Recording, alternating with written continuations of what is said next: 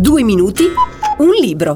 Amici, torna l'appuntamento con i libri, benvenuti. Oggi abbiamo raggiunto al telefono Agostino Portanova, titolare della casa editrice MAC che edita la rivista di eventi culturali e politici Oggi Italia Magazine. Palermitano, estremamente attivo e propositivo nel sociale, nei sindacati, nella politica, ma anche nei campi culturale, ricreativo, del volontariato e dell'associazionismo. Agostino, benvenuto. Salve a tutti voi. Parliamo del tuo libro, si chiama Politica e sindacato in Sicilia e in Italia dal 1944 al 1970. È un interessante studio che parte dal dopoguerra, ma perché si ferma al 1970? Perché vuole essere uno, una collana di un approfondimento di memoria storica e per periodi ben identificati e quindi ci sarà poi il terzo volume, che questo è il secondo, che parlerà del decennio degli anni di piombo, anni 70.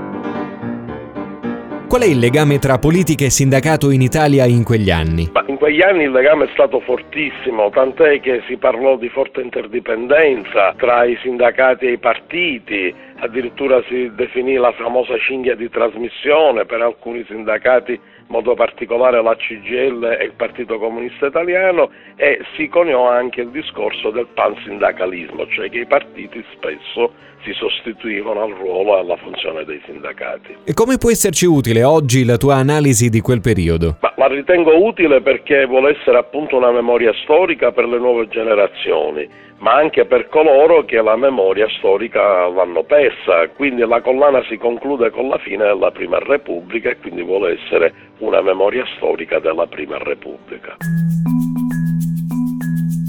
Agostino, troviamo interessante il tuo pensiero sull'economia sociale del terzo settore. Sì, nel ragionamento del sindacato del domani o del futuro, come io lo definisco all'ultima parte del libro, inquadro il terzo settore con un terreno di possibile sviluppo sociale ed occupazionale. Vedi il campo per esempio dell'assistenza in genere agli anziani, disabili, eccetera. D'altronde le Onulus, le eh, associazioni o cooperative Onulus, hanno già da tempo una legislazione che li regolamenta come aziende e poi se il sindacato in Italia non fa un salto vero di qualità da un punto di vista culturale e riformista, resterà sempre arroccato su vecchie posizioni e non avrà un grande ruolo futuro da svolgere nella società italiana. Agostino, grazie per essere stato con noi. Ma grazie a voi che mi avete dato questa opportunità di poter parlare ancora una volta del mio libro e per dare un messaggio di grande cultura e di grande memoria storica. Politica e sindacato in Sicilia e in Italia dal 1944 al 1970 di Agostino Portanova, Edizioni Mac.